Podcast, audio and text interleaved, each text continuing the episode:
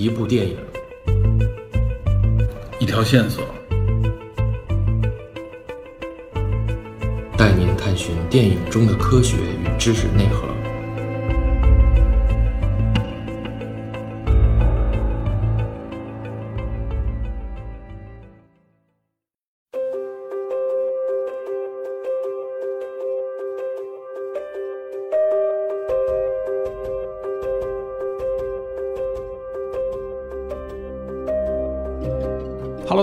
欢迎收听本期的电影侦探。衔接上集，我们大体介绍了朝鲜战争的基本过程，最后呢，引出了在朝鲜战场上啊，美苏之间呢所引发的世界上第一场喷气式战斗机的空战与对抗。这同时呢，也是美苏这两个超级大国在军用航空领域的第一场正面较量。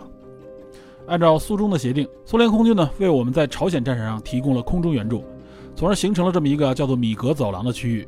这个米格走廊呢，顾名思义，实际上就是由苏联的米格飞机提供了一个啊空中掩护的区域。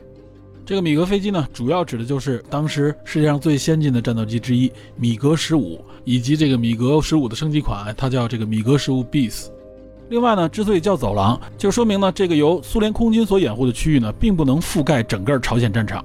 它只是覆盖了北朝鲜的后方，主要保护的呢也是补给线。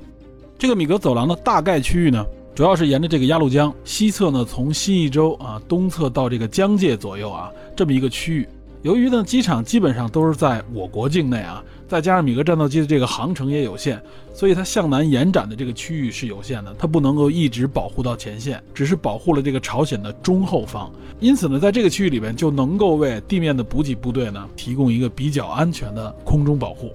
然而，这一区域呢，也成了米格战斗机呢和美军的轰炸机以及护航的战斗机之间彼此空战的一个重要区域。作为第一次呢大规模喷气式战斗机的这个格斗场，米格走廊呢，同时也改变了空战的一些模式。比如原来啊，从二战开始的这种大型轰炸机集群式轰炸这种模式呢，就从此走下历史舞台。因为战斗机的这个速度和杀伤力越来越强。其实当时的米格十五已经是世界上最先进的喷气式战斗机。美军这边呢，能够跟它匹敌的呢，只有 F 八六配刀式战斗机。不过有一点呢，可能和大家想象的不一样，也就是美军在朝鲜战场上投入的 F 八六的这个数量，实际上是比较有限的。米格十五呢，在数量上是占有优势的。借这个机会呢，我可以简单的给大家介绍一下米格十五和这个 F 八六啊配刀之间的这个较量。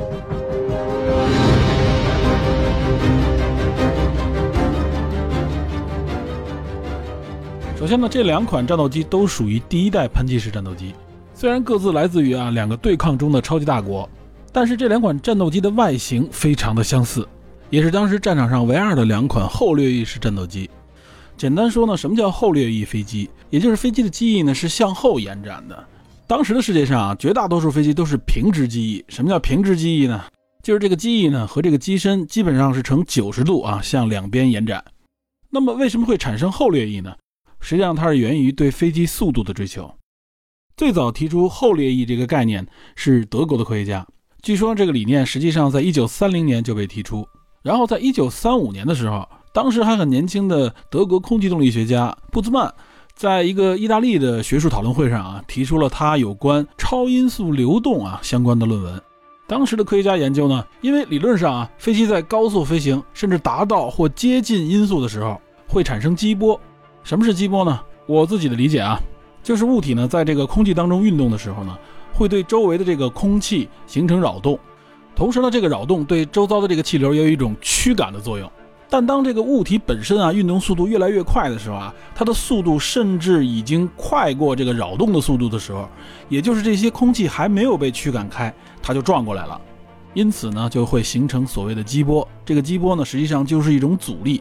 也就是当这个物体的移动速度超过这个扰动的速度的时候，啊，它就会形成这个激波，从而形成一个非常巨大的阻力。那么对于超音速来说呢，就是它的速度都超过音速了，因此呢就会形成超大的这个激波。啊，音障也是这个原理。所以这也是为什么飞机在接近音速的时候呢，会有一个超大的阻力。那么这个后掠翼的设计呢，也就是相对于这个啊平直机翼来说，因为这个后掠角的存在。按照速度分解的这个原理，使得呢与机翼垂直的这个气流速度分量呢是低于飞行速度的，因此呢后掠翼飞机所造成的这个激波的现象呢，相对于呢平直机翼的飞机呢会更晚的出现，也就是激波这个大阻力的出现呢会更晚，因此呢，理论上这个飞机就可以达到更快的速度。同时呢，因为后掠翼的这个设计呢，使得与机波的这个接触面会减小，从而减弱激波的强度，也减小了飞行的阻力，来更好的实现高速度飞行。所以，有关这个后掠翼的这个论文提出以后呢，对当时呢相关领域的这个震动是非常巨大的。不过，由于这个理念啊过于超前，因为当时飞机的普遍飞行速度也就两三百公里每小时。所以呢，布兹曼在意大利的这个学术交流会上所发表的这个论文，暂时呢并没有受到德国军方的重视，未被列入军事机密这个领域。因此呢，当时的德国纳粹政府呢就没有进行直接的干涉。不过呢，没多久，布兹曼就在公开领域消失了，被德国雪藏，因为发现了这项研究的价值。这个价值呢，就体现在研制喷气式高速飞机的领域当中。因为随着发动机技术的这个进展，喷气式战斗机的这个研发和产出已经是箭在弦上。没过多久呢，德国在这一领域就有所突破。其中成果之一呢，就是在二战期间第一个投入到战场的量产机型梅塞施密特262。不过当时量产的262机型呢，它的后裂角只有18.5度。这个后裂角指的就是机翼的这个前沿和机身两侧这个垂直线所形成的这个夹角。目前业界认为呢，只有后裂角大于25度才能称之为后掠翼。所以262的这个后掠翼啊，并不明显。但是作为喷气式战斗机，二六二的这个速度仍然高出当时螺旋桨飞机将近有一百五十公里左右，只不过因为是处在二战后期啊，生产的规模有限，所以呢没有大批量的投入到战场当中。当时盟军飞行员在战场上见到这架飞机的时候啊，都惊叹于它奇快的这个飞行速度，所以那时候的盟军飞行员称这架神秘的德国战斗机为“雷鸟”。紧接着，德国人呢在梅塞施密特二六二的基础上呢，考虑采用呢更大的后掠翼角度来提高飞行速度。后续就出现了像梅塞施密特幺六幺以及一些实验机型，理论上已经可以超音速，在实际的测试当中呢，达到过零点八四马赫左右。其中呢，还设计了一款机型，叫做福克沃尔夫 TA 幺八三，外号叫乌鸦。但是由于战争的结束呢，这款飞机只停留在啊风洞设计模型当中。不过如果你看到这款飞机啊设计的这个外形，它的这个样子呢，就和我们接下来要介绍的米格十五与 F 八六配刀非常接近了。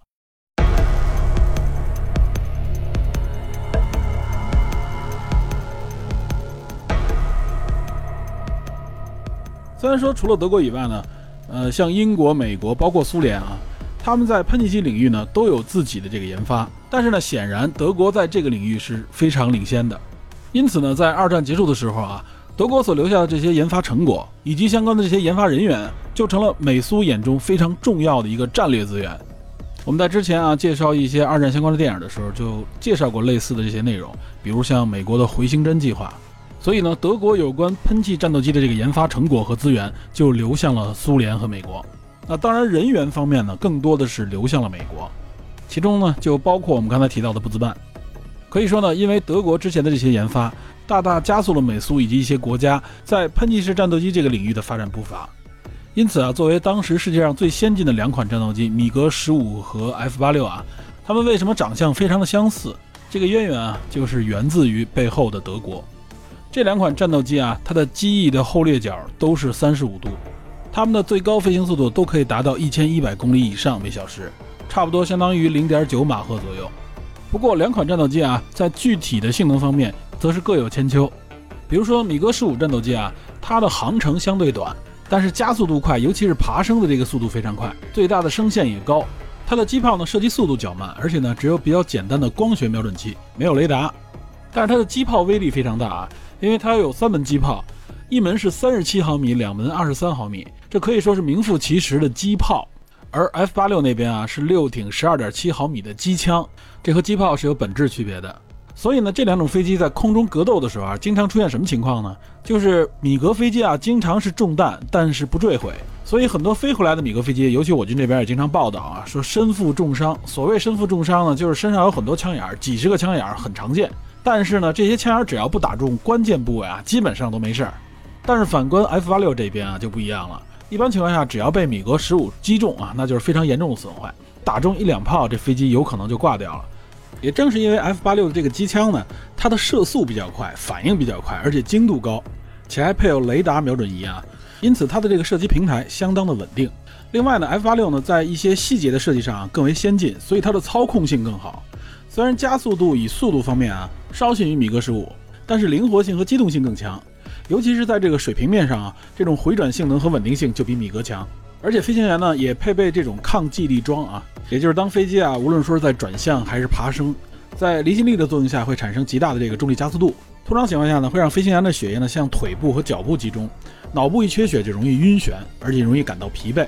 有这个抗寄力服呢，它实际上就可以增加这个腿部和脚部的压力，让这个血液呢更多的流向大脑，从而呢飞行员就不容易疲惫，不容易晕厥。但是反观米格那一边啊，却完全没有这样的装备。所以呢，相对来说，米格十五的飞行员呢就更容易疲惫，啊，对身体的这个冲击就更大。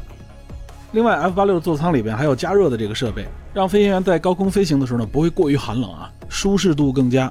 而且 F 八六呢还配备了新研制出来的这个弹射座椅，最大限度的呢来保证这个飞行员的生命。因此，这样看起来啊，米格和佩涛之间的这个差别就出来了。所以呢，在空中格斗的时候呢，两边飞行员就要尽量合理的利用自己飞机的特征，以保持优势。在最初呢，米格十五遭遇 F 八六的时候呢，没有发现对方的这个弱点，因此呢，在空战的时候经常吃亏。据说呢，在一九五一年的七月十一号啊，苏联飞行员击落了一架 F 八六啊，然后志愿军俘虏了飞行员。经过审讯呢，获知了 F 八六的弱点啊，就是 F 八六在一万米高空之上啊，它的发动机推力包括操纵性能都会严重下降。因此呢，苏联方面就制定了新的战术啊，它利用这个米格十五啊升限高，而且的爬升速度快的特征。就让米格十五呢以这种最大的升限呢编队飞行，通常情况下呢 F 八六就不容易发现，然后呢进行俯冲攻击，做完攻击动作呢不和 F 八六缠斗，然后迅速爬升回到原高度，然后再伺机行动。不过这样一来呢，有一些弱点也无法回避，比如米格十五在俯冲的时候啊，它的速度要控制在零点九四马赫以内，因为速度过高的话，有可能就会失速失控。另外呢，就是在高空飞行的时候啊，容易产生这个凝结尾云啊，就是飞机后边那个白的那个烟。这样呢就容易暴露目标。美军飞行员这边的应对方式呢，就是他保持在自己的原高度啊，当这个米格俯冲下来的时候，尽量的避开攻击，然后呢在水平运动方向反击米格，或者呢继续俯冲到低空。因为 F 八六的俯冲性能要高于米格十五，这样一来呢，在中低空格斗的时候，F 八六的这个优势就更加明显了。尤其呢，F 八六具备这种火控雷达。操控性好，再加上我们刚才说的抗击力服啊，它的驾驶难度低于米格十五。米格十五在战斗当中的时候啊，只能依靠飞行员的经验，用目测的方式去攻击。据说呢，当苏联人看到被击落的 F 八六的这个完整的座舱的时候啊，发现 F 八六在控制啊设计方面确实高于米格，在操纵上呢还有液压的助力啊，这些方面呢都是造成 F 八六比米格的驾驶性能更好。当然了，苏联空军也不是只靠蛮力，靠飞行员的经验。在他们研究 F 八六这个火控雷达之后呢，他们实际做了一个非常小的小装置啊，安装到了米格十五的这个机尾。这个装置的作用是什么呢？就是当它接收到啊来自 F 八六这个雷达的雷达波的时候，它就立刻向这个飞机报警，而且呢能够利用雷达波的这个波长呢，也就是当 F 八六的这个雷达越来越靠近的时候，它这个报警的声音呢就会越来越密集。因此呢，苏联的空军说啊，这个小小的设计不知道救了多少飞行员的命。从这里边我们也能看出来啊，这个现代战争当中啊，比的不仅仅是勇气、经验，更多体现在科学技术方面。不过 F 八六呢，必然还会有一个特征，就是它的造价更高，这也是造成为什么 F 八六的数量一直低于米格，米格差不多一倍于 F 八六的数量。但到了一九五二年，F 八六的升级款 F 八六 F 登场，F 八六 F 呢，在 F 八六原有的基础上做了很大的改进，性能各方面又有很大的提升，包括续航能力也大大提升。此时的 F 八六呢，就全方面的超过了米格十五。原本呢，在五二年之前啊，因为这个机场都在中国境内，也就是米格飞机呢飞回鸭绿江以北的时候呢，回到中国境内以后呢，因为联军的这个禁令啊，加上那时候 F 八六的这个续航能力有限，所以一般情况下都不会进行追击。但是随着 F 八六 F 的这个服役，美军的这个禁令也有所放宽，所以呢，就会有更多的 F 八六就冲入到中国境内啊，对米格十五进行攻击。只不过呢，不攻击地面目标，尤其到了五二年九月以后呢，这个限制就彻底的撤销了。所以呢，就出现了这种啊技术高超的飞行员会在机场附近进行猎杀。他这个猎杀方式是什么呢？就是一旦呢这个米格十五刚刚起飞啊，他就开始进行攻击，就不等米格十五爬升。而且米格十五一旦遭受到这个攻击的时候呢，大家一般采取动作就是抛掉副油箱，就准备进行战斗了。因此呢，战斗就被留在了中低空，这样呢就更加体现了 F 八六的这个优势。所以到了朝鲜战争的后期，F 八六是占了绝对的上风，而米格十五呢，更多的采取的就是执行这种截击任务啊，而减少了这种纯的空中战斗的这种任务。我们能看到美军呢从此就走上了一直保持自己空中优势的这个路线。这里呢不仅有它不断累积的这种科技研发能力，也有它不断的这种战争的经验累积。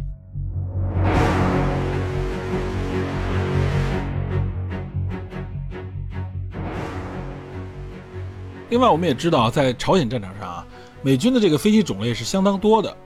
在喷气式战斗机当中呢，除了 F 八六以外，还有 F 八零、F 八四这两款飞机呢，也是喷气式战斗机。只不过呢，它的性能方面没有 F 八六强。尤其是在米格十五出现之后呢，他们的主要任务呢，就从战斗机变成了战斗轰炸机。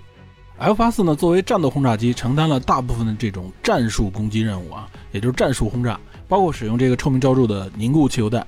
而且美军呢对地面的轰炸百分之六十以上都是由 F 八四雷电战斗机完成的。从外形上看啊，F 八四和 F 八零有点类似啊，一个叫雷电，一个叫流星。通常呢，我军管这个 F 八零呢叫做油挑子啊，就是因为它在机翼两侧有两个比较大的油箱，所以呢，油挑子指的就是挑起的两边的这个油箱一样。相对于传统的螺旋桨飞机，那喷气式战斗机的这个速度当然是优势，所以呢，对于地面防空火力来说呢。打中这些飞机是难度非常大的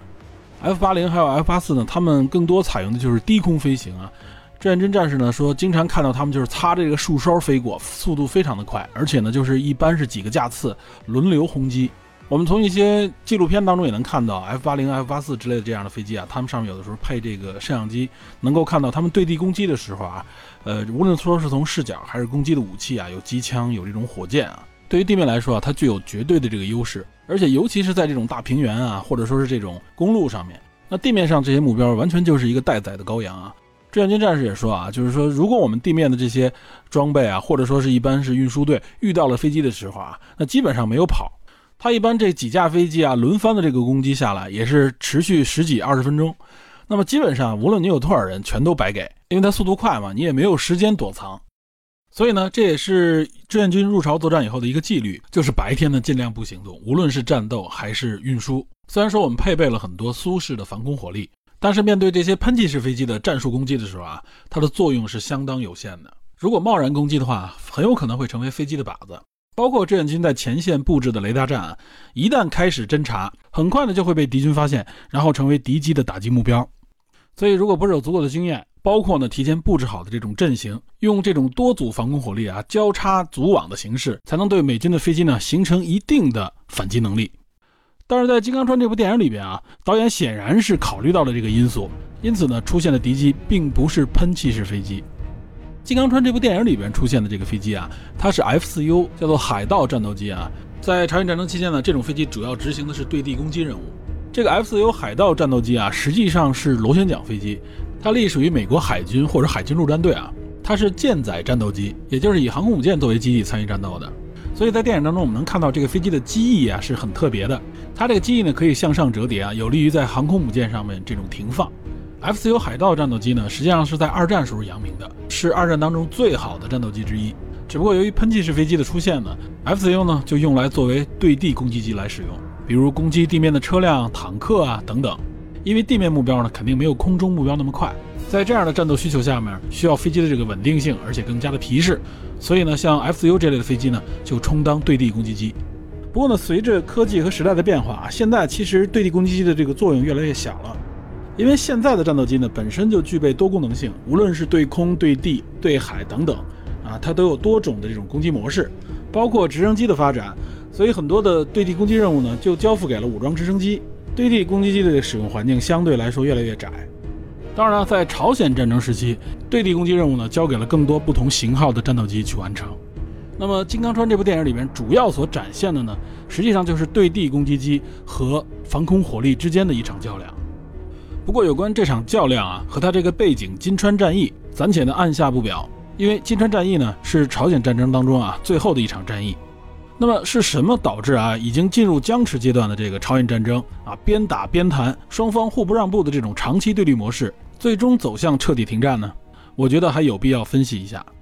前面呢我们介绍了朝鲜战争的爆发起因，然后呢包括中国志愿军的出兵，接下来的五次战役，以及后面的相持阶段，还有已经展开的两次谈判。实际上呢到了五三年啊，发生了一件非常重要的事情。这件事情，我认为是直接导致这场战争结束的一个主要原因之一，是什么呢？就是斯大林的逝世。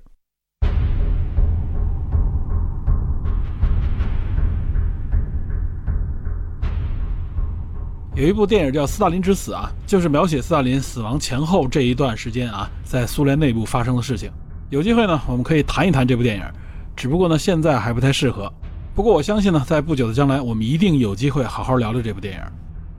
我们回过头来说，为什么说斯大林的死亡啊，对朝鲜战争有这么大的影响？其实这一点呢，是不言而喻的。无论当时呢，朝鲜发动这场战争啊，向南部进攻。包括呢，要求中国志愿军出兵以及什么时候出兵，这背后实际上啊都是离不开斯大林的这个操纵的。这方面呢，已经有公开出来的各种档案和资料可以供查阅，大家都能看到斯大林在整个过程当中是如何支配金日成，如何要求毛泽东的。我们也知道啊，这些所谓的当时的东方共产主义阵营国家，实际上呢，他的这个执政领导权啊是牢牢掌控在领袖手里的，当然也包括军权。然后呢，整个的社会主义阵营国家呢，又都是苏联为老大哥，斯大林呢又是一个绝对的领袖，尤其是在二战之后呢，斯大林在国际上的这个地位啊，可以说也是不可动摇的。那个时候的美苏英啊三个国家，说是三大领袖啊，实际上，主要就是苏联和美国这两个国家。当时的世界上这个三巨头呢，呃，二战还没结束，罗斯福就去世了。二战结束之后呢，丘吉尔又下台，那么这三个巨人呢，就只剩下斯大林了。他可以说是当时世界上影响力最大的那个人物啊，没有之一。美国后来的总统呢，杜鲁门上台，虽然背后呢有美国啊这么一个强大的国家作为支撑，但是总统的权力呢，我们也知道他没有那么的大。他受到国会、受到最高法院啊，包括受到舆论的这个影响和制约，这也是这个国家制度所造成的。那么相比之下呢，斯大林是绝对的权威，他的地位也是不容置疑的。我们说朝鲜战争的起因啊，斯大林是绝对背后的推手。其实整个战争呢。无论对于朝鲜，尤其是对于中国来说，我们实际上啊都是斯大林的代理人，我们等于是为苏联打了一场代理人战争。从始至终，苏联是没有直接参战的，这点我必须承认啊，我们是被动参与到这场战争当中来的。当初金日成在各方面的军事行动，他都要向苏联的这个军事代表以及背后的这个斯大林请示。包括要求中国出兵这件事情啊，他也都要通过斯大林的授意，也就是斯大林明确了可以的情况下，他才敢向中国伸手。然后我们看，为什么说斯大林这一去世对朝鲜战争的这个停战呢起到了一个决定性作用呢？我们来看一看啊，那期间发生了什么。斯大林是一九五三年三月五号去世的，去世后不久啊，苏联的外交部长莫洛托夫就在苏共中央率先提出一份啊关于立即在朝鲜停战问题的备忘录。这个备忘录里显示呢。认为朝鲜战争的拖延至今，给苏联以及中国还有朝鲜这三个国家都造成了极大的负担。以往呢，曾经出现过几次啊停止战争的机会，但是都没有引起足够的这个重视，这是一个错误。一般情况下啊，如果在共产主义国家的文件当中说什么什么事是一个错误的话啊，这就基本上是一个定性性的语言了。说忽视停战机会呢是一个错误，那么文件认为呢，到了现在啊，应该立即停止这场战争了。莫洛托夫的这个提议呢，就迅速得到了克里姆林宫的决策者们的同意啊。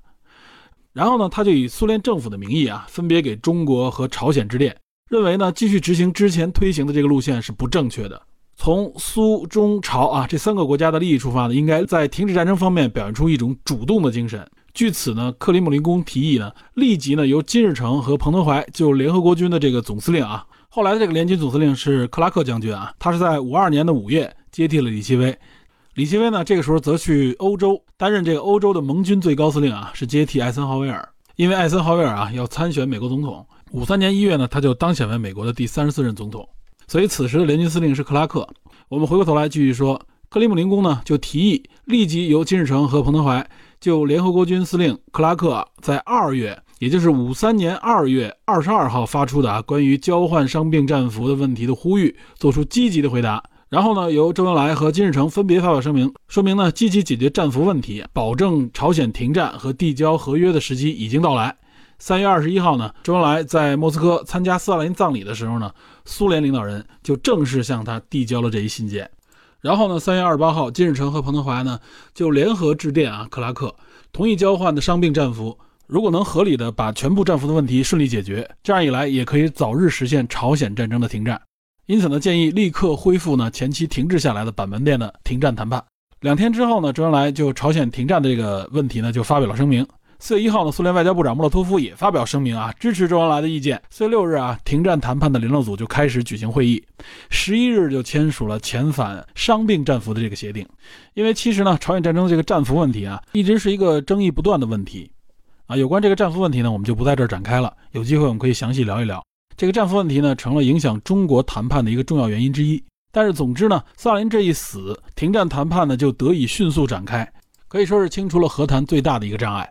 不过呢，并不是说和谈就没有障碍了。除了我们说这个战俘问题等等啊，其实美国人呢，因为政治压力啊，包括国内的压力，是想尽快的结束这场战争。但是呢，在美国人面前还有一个障碍没有被清除，是谁呢？就是当时的韩国领导人李承晚。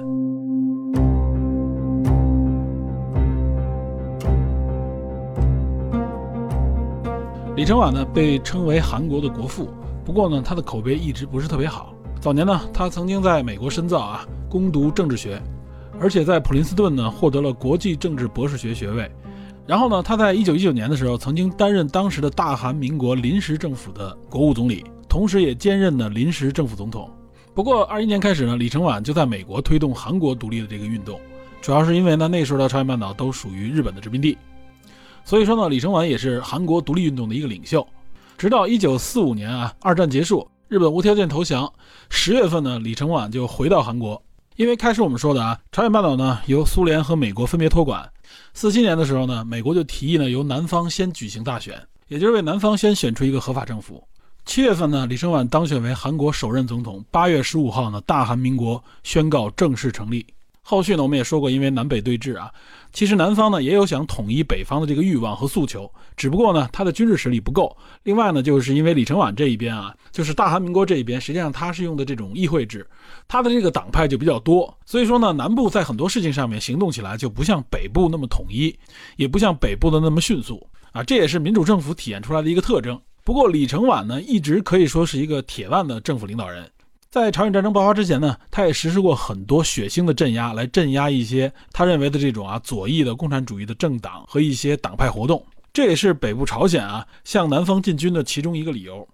因为李承晚的这个背后呢，一定是有美国政府的扶持，所以呢，这个战争爆发之后呢，美国呢就不断的向韩国施援，李承晚呢也更加离不开美国。随这个战争的推延，我们看到韩国军队啊打仗方面是不行，不过呢南部的韩国也一直叫嚷着要统一整个朝鲜半岛。但是随着中国志愿军的参战呢，美国最终也发现呢，依靠武力呢统一整个朝鲜半岛的这个可能性是越来越小，所以呢就逐步展现出来啊停战谈判的这个诉求。不过李承晚是一直反对的，韩国国内呢也举行了多次的大规模的游行，呼吁要北进啊统一整个朝鲜。目的也是呼吁美方呢不要停止战斗的脚步。李承晚甚至提出呢，即使没有美国人，他也要率领军队呢北进统一。可以说他这口气啊，跟当时的金日成没什么差别。所以一方面他变得越来越激进，而且在韩国政府内部呢，他也变得越来越集权独裁。美国呢，实际上从五二年开始呢，就考虑过啊，尝试替换掉李承晚啊，也就是推翻掉李承晚的统治，甚至呢，不惜采用政变的方式啊，当然不是美国人直接参与，也就是对可能的政变力量采取一个支持的态度。甚至在艾森豪威尔上台之后呢，艾森豪威尔在政府内部呢也表达过这样的诉求。这相关的文件呢，在朝鲜战争六十周年的时候啊，曾经被曝光出来。所以从这一点我们也能看出来啊，就是美国政府。在那个时代呢，一直在背后呢是有能力干预南部韩国的这个政治的，而且这个美国的阴影也一直笼罩着韩国的政治环境啊。这个不仅仅是朝鲜战争时期，包括后来的几十年一直都有。当然了，它并不是像我们所认为的那样直接的干预，而是间接的啊，通过一些代理人。这些内容呢，在很多的韩国涉及到政治的一些电影当中都有所表达和影射，比如最近的那部《南山的部长们》。我们说回到李承晚。李承晚呢，在五三年甚至做了一件啊，有可能会导致停战谈判终止的事件，就是什么呢？因为停战谈判，我们刚才说一直因为战俘问题有很大的争议啊，战俘问题成了最后唯一的一个影响谈判的问题。尤其这个战俘问题啊，在我国非常的敏感，同时呢，也包括北朝鲜那一边，因为从美国仁川登陆以后呢，大量的这个朝鲜军人啊就被滞留在南部，整个军队的这个建制全都瓦解，所以这些人呢，大批量的被俘虏。李承晚呢，在五三年啊最后的这个谈判期间啊，他为了阻挠谈判，知道这个战俘问题非常敏感，李承晚呢就偷偷的将关押在汉城附近的啊将近三万名的这个朝鲜北部军人直接就释放出来。他提出口号就是什么呢？说这些人就像笼子里边的鸟儿一样，我直接打开笼子给他们自由，这不是最好的回报吗？这行为呢，导致北边的朝鲜，包括中国呢，就立刻终止了停战谈判。他们认为呢，这是美国在背后的操纵啊，没有按照一开始的约定啊，将这个战俘进行交换，而直接将他们释放。美国人赶紧澄清啊，说这件事情和我无关。第二天，李承晚不得不公开的表达说，释放战俘这件事情是他一手操办的，目的呢，就是为了阻止停战谈判，因为他认为呢，不统一北方啊，不消灭北方的这个红色政权，那么对于南方的这个威胁呢，就永远不会消失，因此不能停战。他的这些行为呢，也导致了美国为首的啊，包括英国等国家对他的谴责。丘吉尔甚至公开说李承晚是个叛徒。所以这里我们就能理解为什么艾森豪威尔呢，甚至想通过政变的方式来罢黜掉李承晚的这个政府。这也就是为什么说李承晚是停战谈判上啊挡在美军前面的一个绊脚石。最后如何搬掉这个绊脚石呢？实际上这也就引出啊《金刚川》这部电影的背景事件。也就是在电影里边都直接说了啊，这是最后一场战役，只要打赢了这场战役，整个战争就会结束，也就是所谓的金城战役。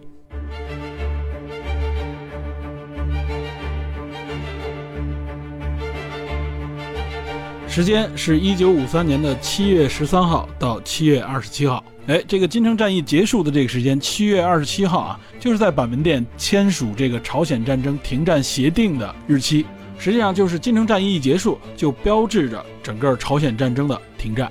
这场战役呢，历时半个月的时间，是志愿军入朝以来啊唯一的一场战役规模的阵地进攻战，同时呢，也是唯一的一次志愿军拥有炮火优势的战役。以前我们从来没有过这个优势，但是在这场战役的时候不一样了，我们是具有炮火优势的。这一点呢，在《金刚川》这部电影当中也有间接的表达。此次战役呢，志愿军集中了第二十兵团的第二十一、二十四、五十四、六十和六十七以及六十八军，总兵力达到二十四万人，同时集中了一千三百六十门火炮，可以说是聚集了强大的进攻力量在金城的附近。那么针对的目标呢，就是韩国的第三、六、八、九啊四个师。在这场战役中啊，有一场战斗非常的著名，我估计年长一点的国人啊，可以说无人不知，无人不晓。但是知道金城战役的人肯定比知道这场战斗的人要少。这场战斗是什么呢？就是后来还拍成了样板戏的奇袭白虎团。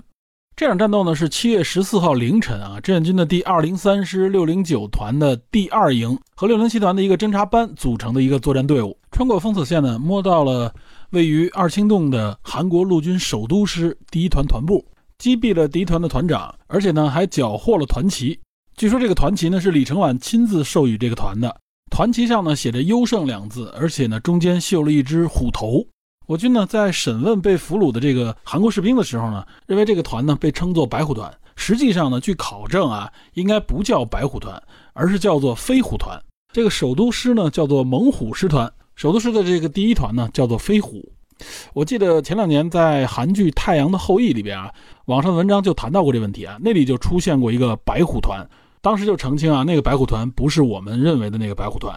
不过因为呢，我军内部的宣传就这么叫下来了，所以呢也是约定俗成。当然了，这场战斗作为宣传的意义更大。整个金城战役看下来，我们重创了韩军，但是呢，实际上我没有和美军直接的有什么交手。美军充当的仍然是空中的支援，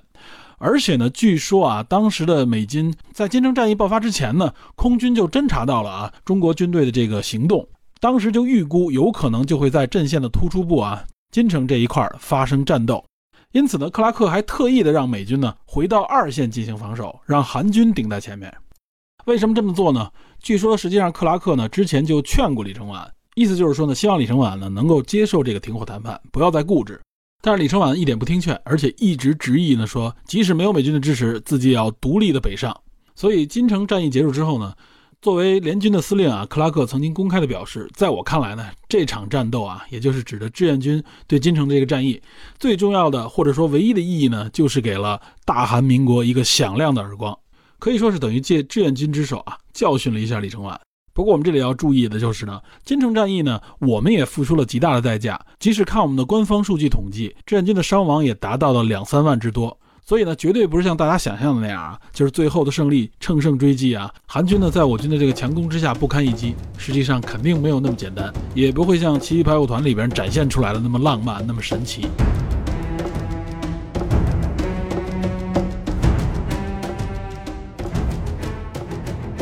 据说呢，《金刚川》这部电影的原型呢，实际上发生在呃金城战役前一天，也就是五三年的七月十二号。我军的工兵呢，要在金刚川啊，也就是通往金城战役的这个路线上，有这么一条河叫金刚川，在这个金刚川上要架一座承重桥，时间呢一共只有八天。据说呢，修桥的过程当中呢，遭遇了美军的这个轰炸，包括远程的炮火。据统计呢，投放的炸弹超过一千枚，炮弹呢超过两千五百枚。所以呢，说呢，这座桥就经历了修好、被炸毁，炸毁呢又再修，前前后后呢，据说修了七次之多。金刚川这部电影就利用这一个事迹。将我军这个防空炮火与美军这个对地攻击机的较量融入到这个故事当中，形成这么一个防空炮火护桥、工兵部队修桥的故事。刚才我介绍了这个 F4U 对地攻击机，那么有关我军的这个防空炮火也需要简单介绍一下。在电影里呢，和 F4U 对阵的这个武器呢，实际上是当时我军啊装备的非常常见的苏式防空火力，就是由吴京和张毅啊他们使用的这个高射炮啊，也就是苏制的 M1939 三十七毫米防空高射炮。这款高射炮呢，实际上是一九三九年定型，所以叫 M 一九三九。三十七毫米指的就是它的弹药口径。据统计呢，在二战当中啊，苏军使用这个高射炮，一共打下了呢一万四千六百五十七架轴心国的飞机，击落每架飞机啊平均耗弹量是九百零五发，所以打下一架飞机的难度可想而知。这款高射炮呢，口径三十七毫米，在这个行军状态下啊，它是六米长，战斗权重呢差不多是两吨多一点，最大射程呢是八千五百米。最大射高是六千七百米啊，有效射高实际上只有三千米。它的方向射界呢是三百六十度的啊，就是自由转向。那么它的这个高低射界呢是从负五度到八十五度，也就是说它这个炮口呢可以低于这个水平线，最高的时候呢接近于垂直。它的理论射速呢可以达到呢每分钟一百六十发啊，但实际的战斗射速呢差不多是每分钟八十发。而且呢，如果要是持续射击一百发以上啊，这个炮管就得要更换了。我军呢，通常管这个炮叫三七高炮。这个三七高炮呢，平时操作的时候啊，需要八名炮手才能操作。这个八名炮手各有分工啊，分别是一炮手负责水平方向的瞄准，就是横向的；这个二炮手呢，负责垂直方向的瞄准和击发啊。这二炮手实际上是那个踩那个脚踏板发射炮弹那个关键人啊。也就是说，由张毅和吴京所扮演这个角色，他们两个人应该都坐在的是二炮手这个位置。三炮手呢，负责装定目标距离。四炮手呢，负责装定目标这个速度和航路。这两个炮手指的呢，就都是对这个空中目标进行装定的，也就是对距离啊、高度和速度进行测定。五炮手呢，负责装填弹药，其余三名炮手呢，负责准备这个弹药啊。不过在电影里边，我们看到有一个角色呢，他在前面啊，举着应该是一个啊测距镜。总之呢，就是这个高射炮的操作啊，非常的复杂。另外呢，关于三七高炮的这个炮弹，也可以简单说两句。通常情况下啊，这个高炮使用的炮弹呢，都是夜光弹。啊，这个夜光不是夜里发光那个意思啊，是那个摇曳的那个夜。也就是说呢，这种炮弹的底部呢是放有一部分啊夜光药剂的。这个夜光药剂是做什么使的呢？就是在发射以后呢，这个夜光药剂会燃烧啊，发出亮光。无论是在白天还是在黑夜呢，都能看到啊这个子弹发射出这个轨迹。尤其是在夜间啊，我们能看到那个子弹啊，尤其在电影里面，我经常看到那个子弹打出来的那个光线。那么这里为什么要使用夜光弹呢？因为一使用夜光弹啊，这个发射源很容易被人发现的。在这里呢，就要提及这个高射炮的瞄准啊是不容易的，所以呢，它等于是用夜光弹这条飞行的轨迹呢，来为自己后续的这个弹道啊做校正用的。因此呢，有了这个夜光弹，在紧急时刻，这些高射武器基本上啊是不做这种详细的瞄准的。这个瞄准一般都是在激发之前，一旦你激发出去以后呢，你就根据你自己夜光弹留下的这个轨迹来进行校正。好追击这个目标啊，也就是说，你靠第一发就打中目标，这个几率应该是非常低的。另外呢，我们在电影里边注意一个细节啊，应该能看到它是五发一个弹夹，这个三七毫米高炮的一个炮弹头应该都是黑色的。这个黑色代表什么呢？这个黑色应该就是穿甲弹。一般这个弹药的弹头颜色啊，会说明这个弹药的这个属性。当然了，这个各国不是太统一的，通常下黑色弹头都是穿甲弹。还有像橙色啊、黄色、绿色啊等等这个不同颜色的弹头，有的可能是燃烧弹，有的可能是这种高爆弹。通常情况下，高射炮啊，如果口径稍微大一些的，比如说七十毫米啊，或者八十八毫米的，大家比较熟悉的八八炮，这种炮弹呢，不是要靠击中目标啊才能起到这种伤害作用，它往往是在空中爆炸以后呢，造成一个区域的啊这个弹片，用这些弹片呢来打击目标，所以呢，这里就涉及到一个延时引信的问题。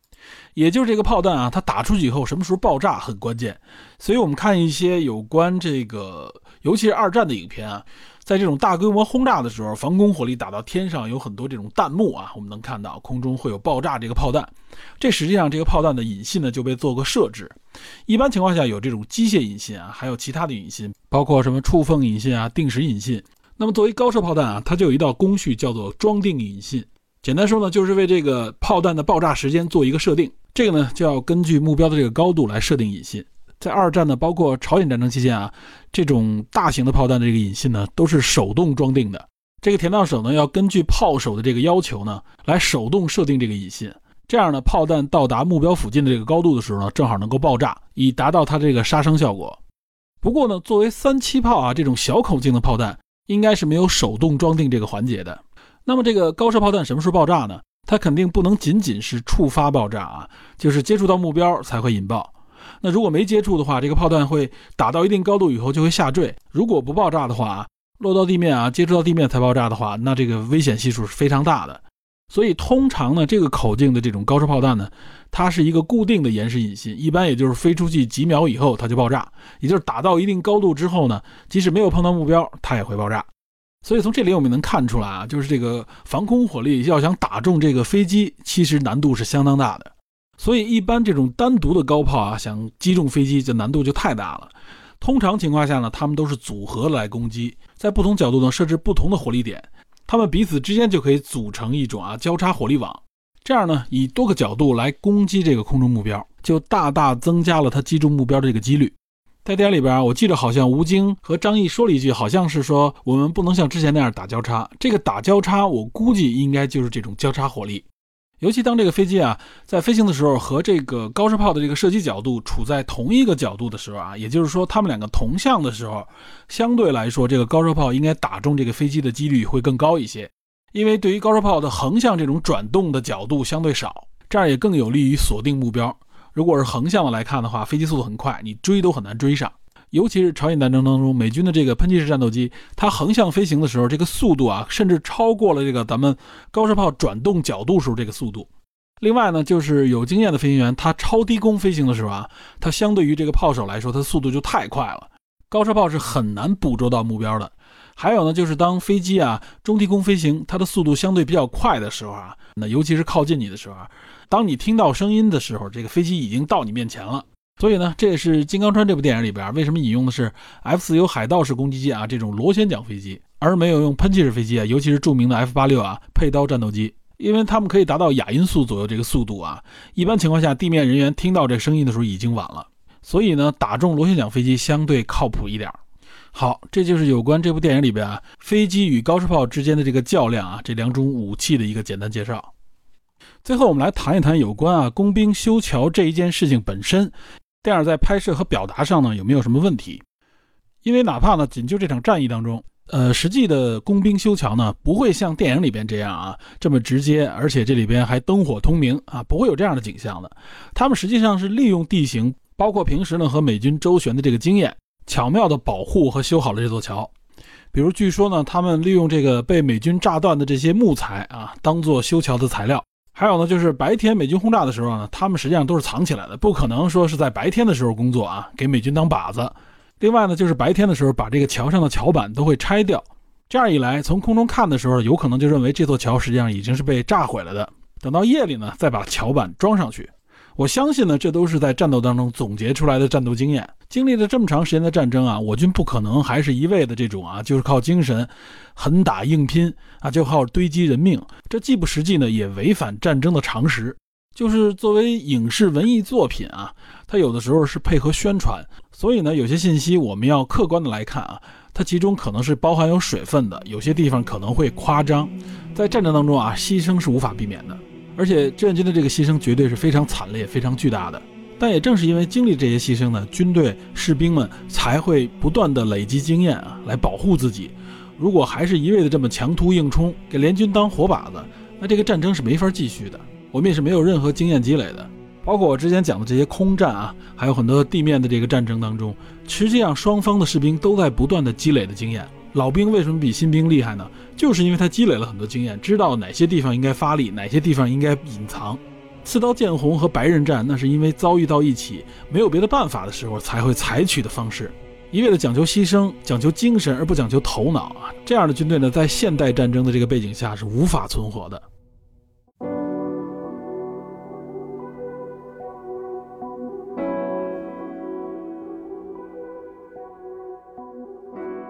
金城战役呢，是名副其实的朝鲜战场上的最后一场战役。因为这场战役结束，也就是五三年的七月二十七号晚上十点，啊，在板门店这里真正较量的双方实际上就是我军和美军，最后签订了这个朝鲜停战协定。这个协定主要就是三条：第一条呢是建立军事分界线啊与非军事区；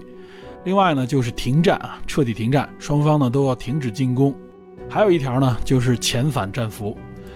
遣返战俘呢？这里指的是六十天内呢，各方将其收容下的一些啊坚持遣返的战俘分批直接遣返。既然有这个坚持遣返，就有一些不愿意被遣返的战俘。那么这些不愿意被遣返的战俘怎么处置呢？这里边最后的协定是呢，将他们统一的呢交给中立国，有一个遣返委员会进行处理。停战协定签订之后，根据协定呢，在朝鲜半岛上出现了一条四公里宽。沿着这个军事分界线啊，长达二百四十八公里的横贯在整个朝鲜半岛的非军事区，在这个停战协定上签字的呢，实际上是双方的最高司令官啊。联军这一边呢是马克克拉克啊，就是他这个联军总司令；朝鲜人民军的最高指挥官是金日成，志愿军的最高指挥官就是彭德怀。但是这里注意一个细节啊，本来应该是四方签字的，联军、朝鲜部队、志愿军，还有一个韩国部队。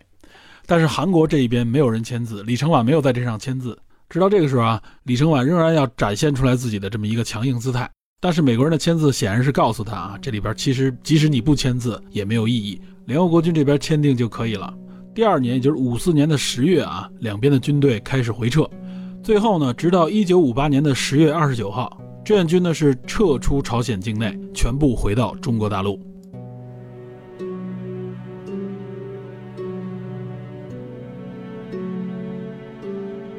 最后，我们来看一看朝鲜战争到底给这些直接参与或间接参与的国家带来怎样的结果。我们看韩国，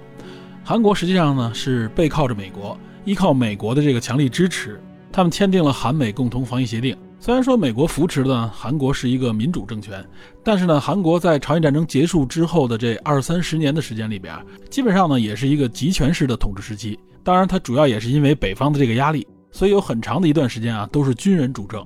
然后呢，从七八十年代开始呢，韩国的各方面开始腾飞。八八年呢，还举办了这个汉城奥运会啊，也标志当时的韩国的这个经济实力。目前韩国的这个经济总量和俄罗斯呢基本相等。另外呢，韩国在文化领域的这个影响也是越来越大。就仅对他的这个电影来说啊，我们能看到很多著名的影片都是在讽刺和挖苦本国政府。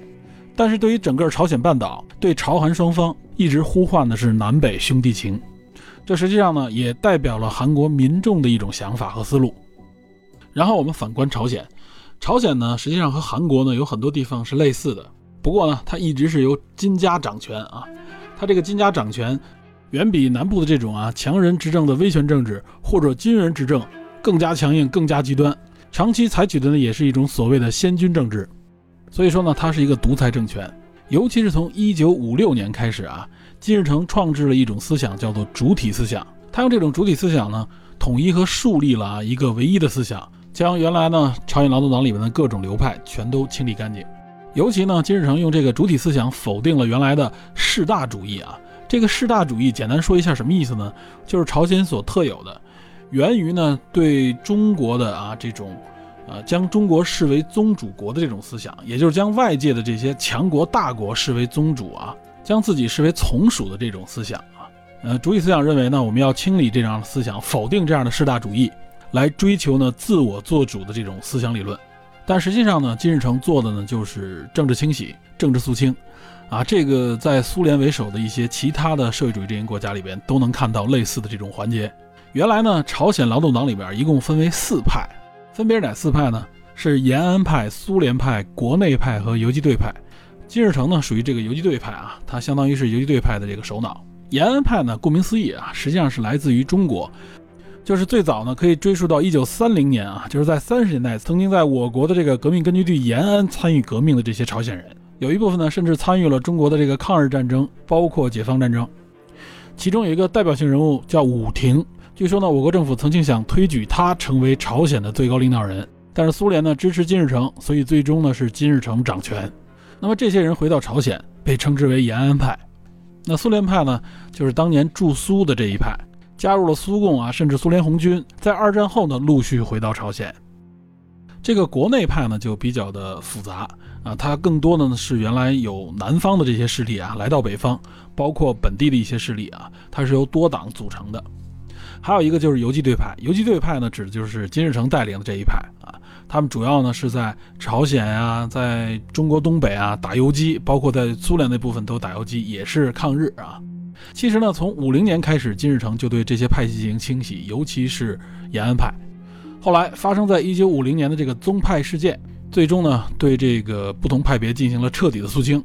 包括那个时候啊朝鲜战争当中，呃一些延安派的将领，比如说像金雄大将，这曾经担任过啊中朝联合司令部的副司令员等等，很多这种延安派的高官啊，最后等于都被彻底的肃清，大部分都被枪毙啊，抓的抓，杀的杀。包括当时中国和苏联啊都干预了这个事件，希望呢金日成呢不要搞这么大面积的肃清，尤其是希望金日成不要搞这种极端的个人崇拜啊。比如说朝鲜驻苏联大使馆啊里边有一个展厅，专门是介绍朝鲜历史的，整个就是介绍金日成个人历史。朝鲜的宣传部门呢，那就是无所不用其极的来宣传金日成，宣传金日成的这个金家血统。后来因为这个宗派事件啊，中国派出了代表啊，彭德怀；苏联派出的是米高扬，这都是非常高级的代表了，直接去劝说金日成啊，希望他不要搞这种啊强烈的这种个人崇拜和这种残酷的肃清。当时呢，金日成是答应了他们的要求。结果呢，他们一回国没过两个月啊，金日成又搞了第二轮清洗。后续呢，就是我们看到的啊，朝鲜一直延续到现在的这个样子。其实呢，朝鲜受苏联的这个啊强力的这种支持。在七八十年代之前，朝鲜的各方面生活水平啊还是不错的，比我国当时的水平要高，对吧？因为我国处在一个什么样的年代，大家对比一下。但是实际上呢，苏联一倒台，这个支援一消失，朝鲜的这个经济啊，整个立刻就凋零了。所以呢，从长远来看，我们看朝鲜和韩国的这个对比，这个结果可以说是再明确不过，不言而喻了。那么至于我国呢，我就在这里不做评述了。我们去看一看后边发生的一些历史，其实对这个就会有一些深刻的理解和体会。五十年代后期开始这个中苏交恶，然后到了七二年，我们实现了和美国的中美建交，到后来的文革结束、改革开放，我们看一下这前几十年和后几十年的区别。从长远的角度来看，我相信大家也能做出判断。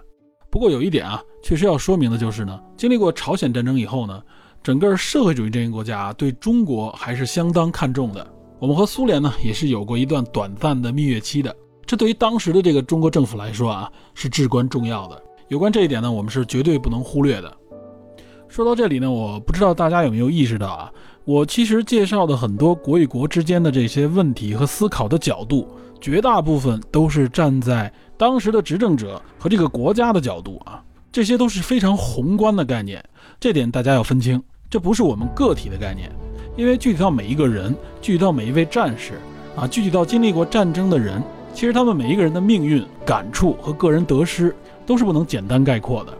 这其中呢，也包括我们自己，我们每一个人对这场战争，对他的了解程度，啊，以及我们自己个人的这种反思，到底是什么样的，这是留给我们每个人自己的一个话题。我们在节目当中一再强调，战争并不浪漫。那么对于个体来说呢，战争更不是那种辉煌的、激动人心的景象。举一个简单的例子啊，就比如说汉城，汉城的居民呢，前后至少经历过四次啊统治者的变更。第一次，朝鲜南下侵略啊，很快占领了汉城；第二次呢，联军仁川登陆反击，然后拿下了汉城；第三次呢，志愿军加入战争，再次拿下汉城，汉城第三次易主；第四次呢，也就是联军再次的反击，最终夺回汉城。所以，如果你是一个当时汉城的居民，无论是留在城市里边，还是变成了难民，你会如何看待这场战争和这些国家呢？